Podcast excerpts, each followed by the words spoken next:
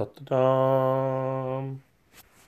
ਵਾਹਿਗੁਰੂ ਸਾਹਿਬ ਜੀ, ਸੋਠ ਮਹਲਾ ਤੀਜਾ।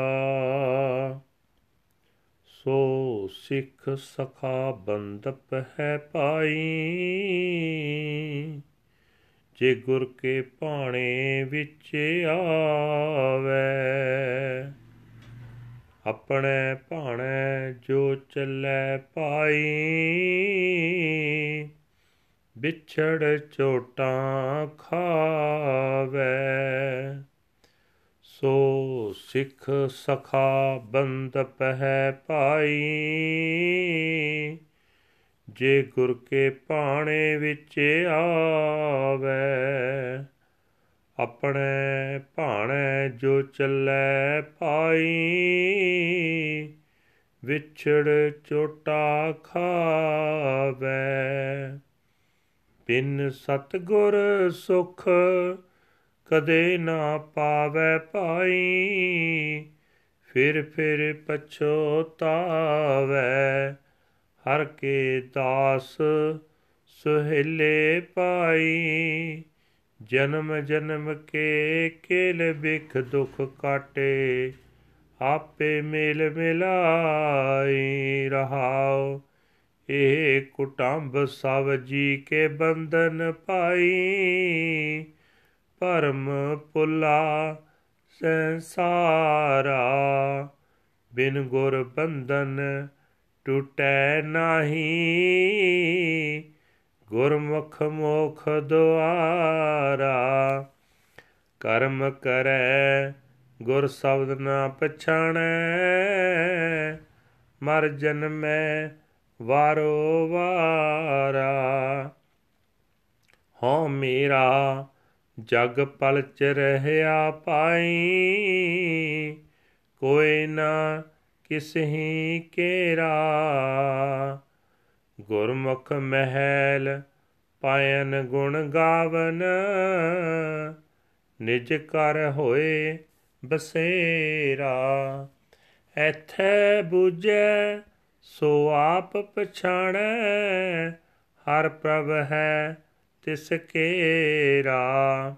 ਸਤਿਗੁਰੂ ਸਦਾ ਦਿਆਲ ਹੈ ਪਾਈ ਵਿਣ ਭਾਗਾ ਕਿਆ ਪਾਈਐ ਏਕ ਨਦਰ ਕਰ ਵੇਖੈ ਸਭ ਉਪਰ।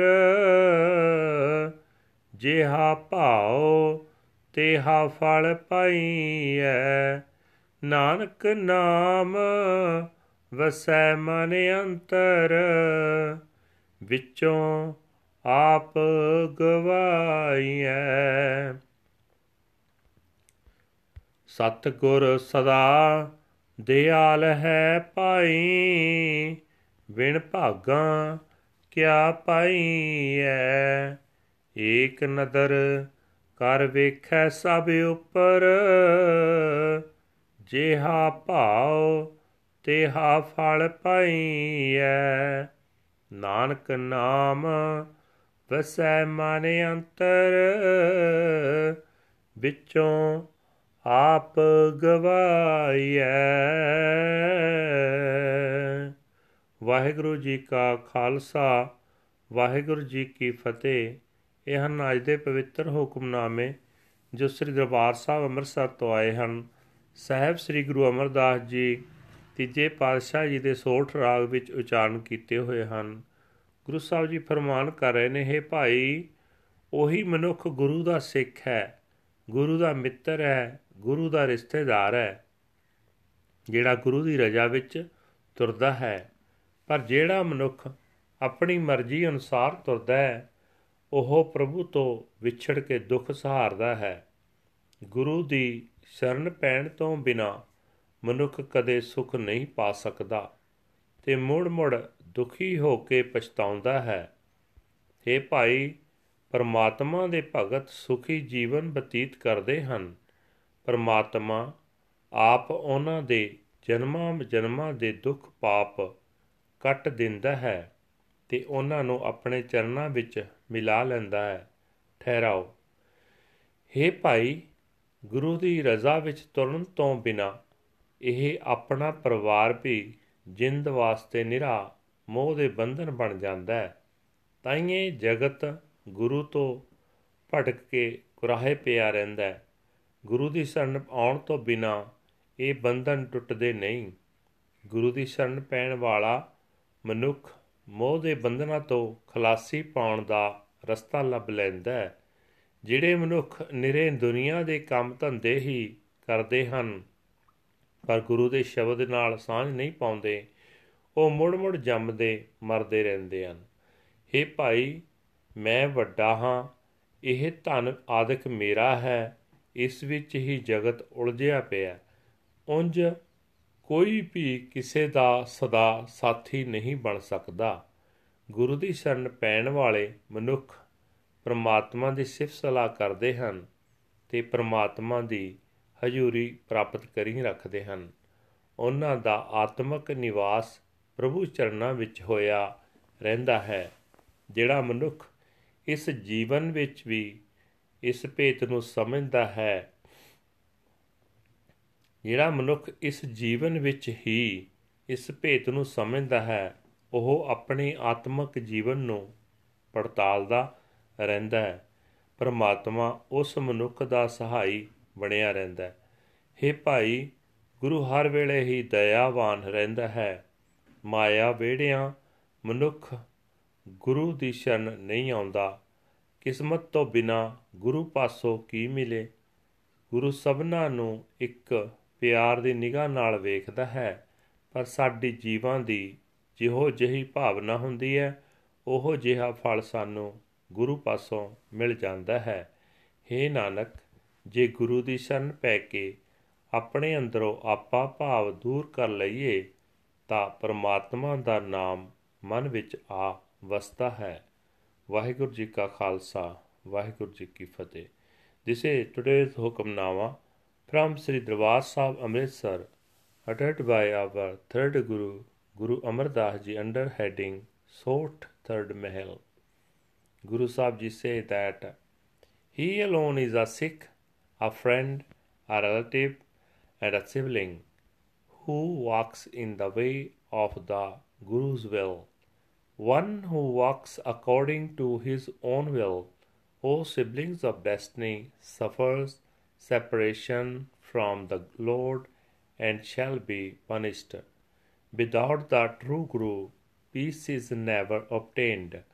O siblings of destiny, again and again he targets and repents. again and again he regrets and repents. The Lord's slaves are happy, O siblings of destiny. The sins and sorrows of countless limitless are eradicated. The Lord Himself unites them in His union. Pause. All of these relatives are like chains upon the soul, O siblings of destiny. The world is deluded by doubt. Without the Guru, the shackles cannot be broken. The Gurmukhs find the door of the salvation.